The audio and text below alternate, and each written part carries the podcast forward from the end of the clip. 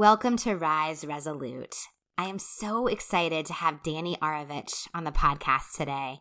She is an adaptive athlete and runner, and she's also training to qualify for Team U S A for the Paralympics. So welcome, Dani.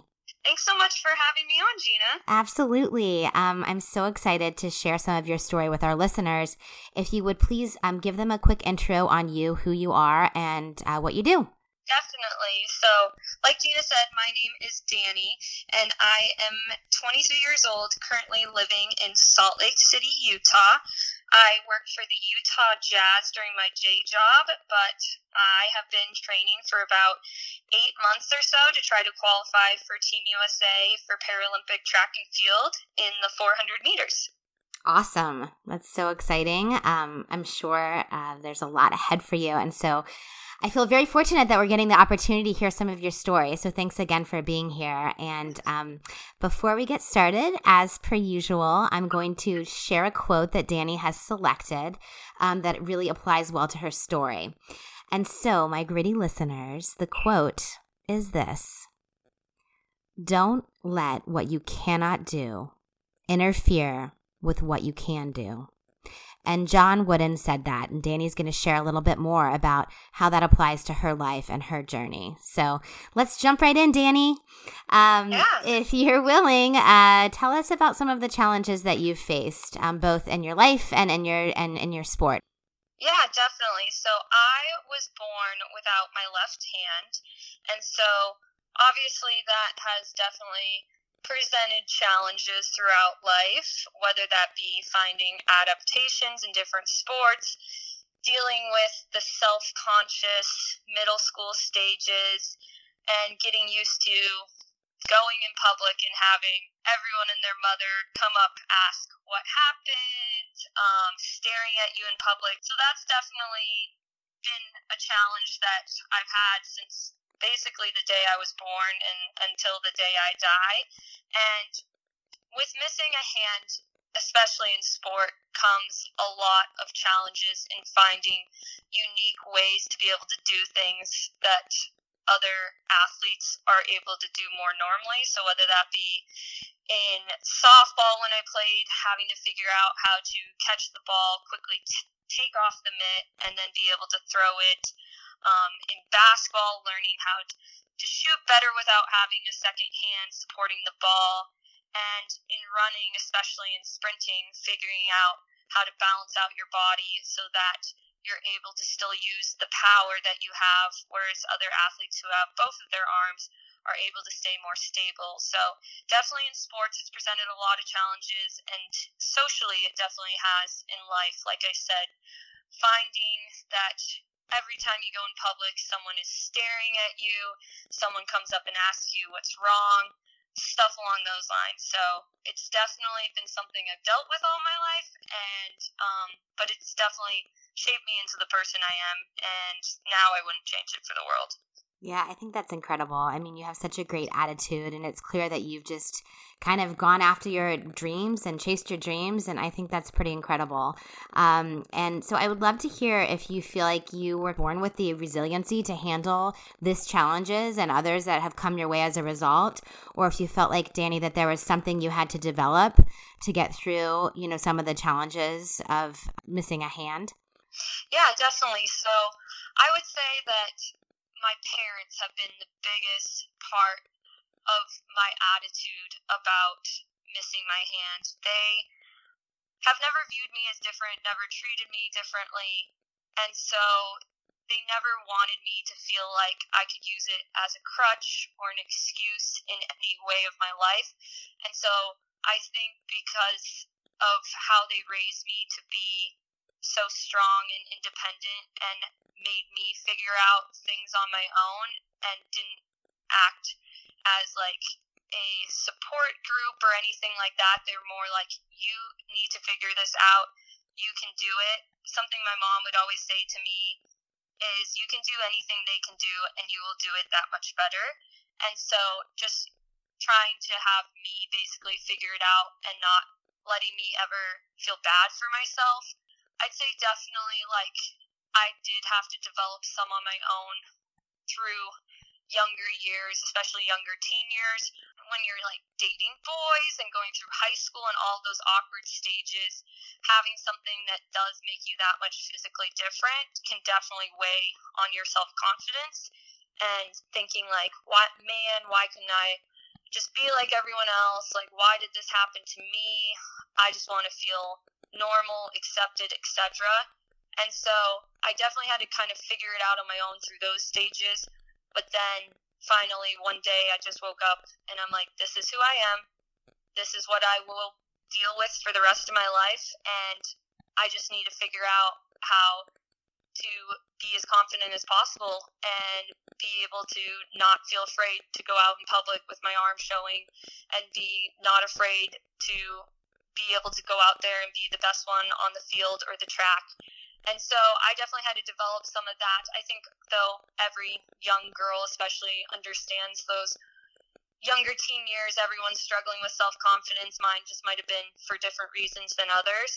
But now I look back and I used to think, again, why did this happen to me? Why couldn't I be born like everyone else? And now I wouldn't change it for the world. And I have such a great opportunity to be able to represent the adaptive sports community. And it definitely took time to be able to get to this point, but I'm here now, I'm confident, and I'm happy with myself. I love that. I mean, so many great things that you just said. I, I love the how you talked about your parents encouraging you to be strong and independent, um, despite any physical difficulties that you might have had. I love that they encouraged you, that your mom said that you could do anything. I think that it's really important um, for any of our listeners out there who feel like they are different. You know, like mm-hmm. people don't understand what they're going through, and that, you know, their situation is different from others, to realize that that's okay, that you can be different, but you can still be confident. You can find that inner strength to be confident and, you know, be unafraid to get out and do the things that you, you know, that you are passionate about and that you want to do. Mm-hmm. So I love that piece. I also really like the piece when you're talking about being unafraid to go out in public and show, you know, show your arm. Um, mm-hmm. I think that relates well to some, some other folks who might be struggling, whether it's, you know, with something similar physically or even an internal struggle that they're f- afraid to show, they're afraid to talk about, and that it's okay to put those things out there and to be your true authentic self. Um, so I just think that that's a really important and special message too that you're that you're passing on, and um, such inner strength, Dani. It's so impressive. Thank you. Um, and then you mentioned a little bit that, you, you know, you were talking about looking back and how you wouldn't change it for the world. And um, is there anything else that you wish you would have known in those adolescent years um, that would have helped you through? I mean, I think you touched on a lot of it already. Um, you know, perhaps it's just to be confident in the face of difficulty and not to be afraid of being different. Is there anything else you'd like to add? Yeah, I wish I would have known back then that there was other people out there like me. In the town that I grew up in, which was pretty small, I knew of one other person who was missing a limb, and they always wore a prosthetic, so I guess it wasn't as noticeable maybe, and I just didn't realize the extent of how many people in America, in the world, are amputees, whether it's congenital or traumatic.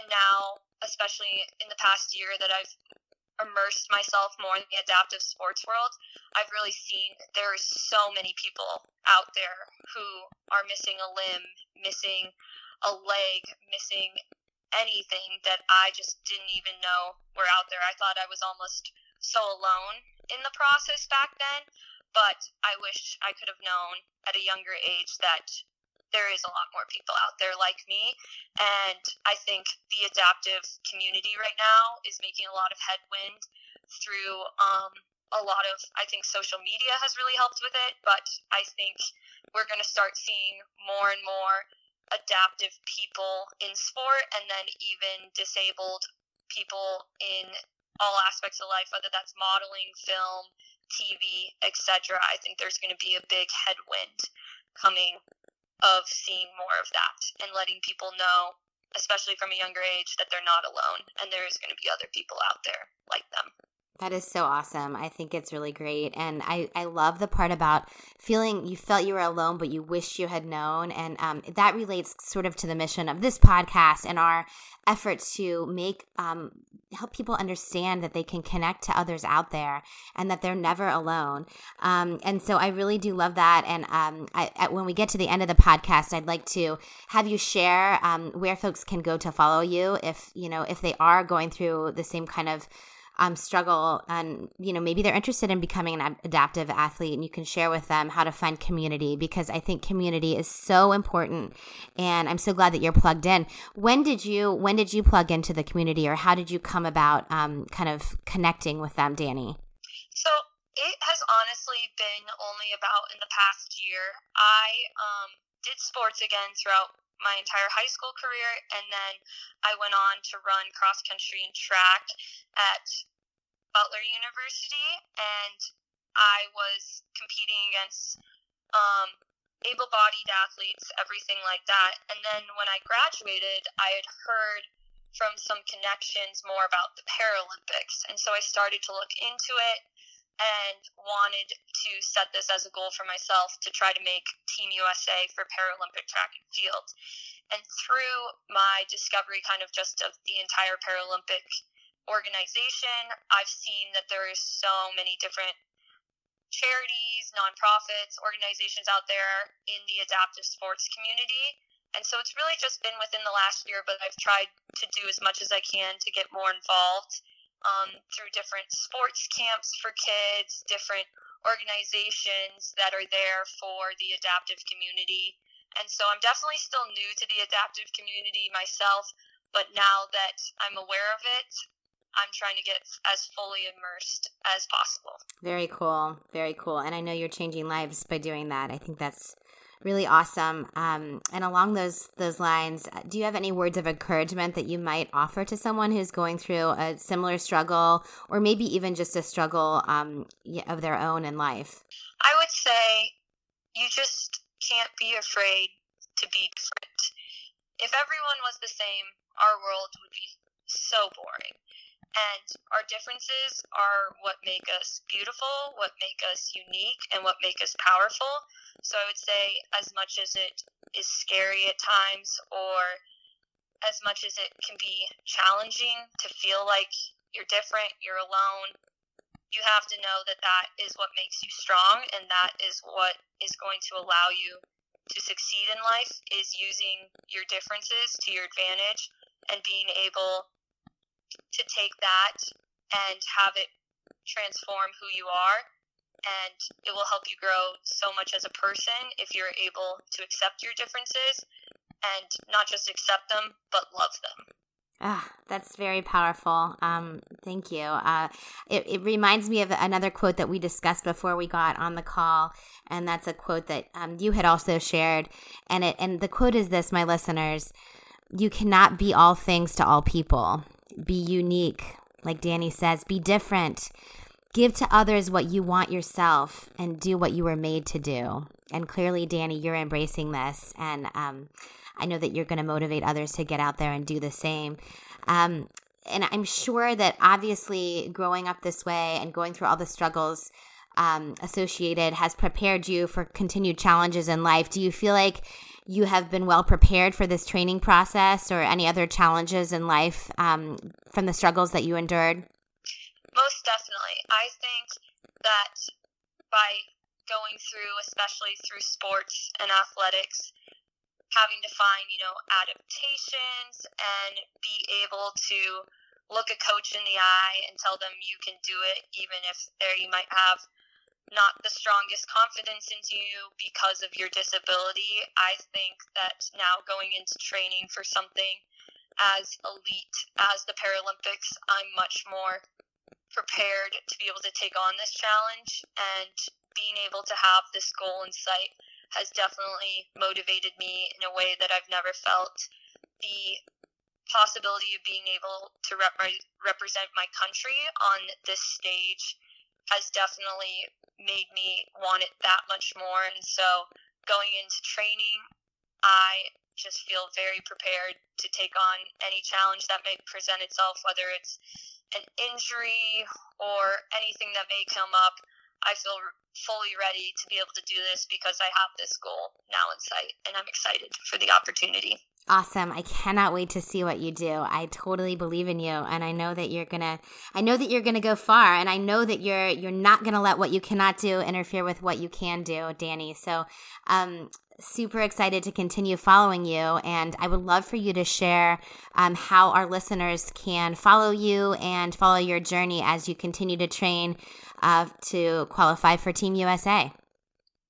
Yeah, so I post all of my running and adaptive sports um, related content on an Instagram called at One Arm Dan, so that's O N E A R M E D D A N on Instagram, and on there I'll share all different parts of my training routines, different adaptive exercises people can take, and all of the organizations I've been working with in the adaptive sports community.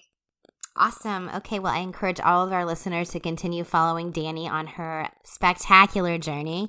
And I thank you so much, Dani, for coming on the podcast. Thank you so much for having me. Absolutely. And listeners, I would like to leave you with this. As Dani said, be different, be unique, embrace who you are. We believe in you. And we also know that connected, we can rise.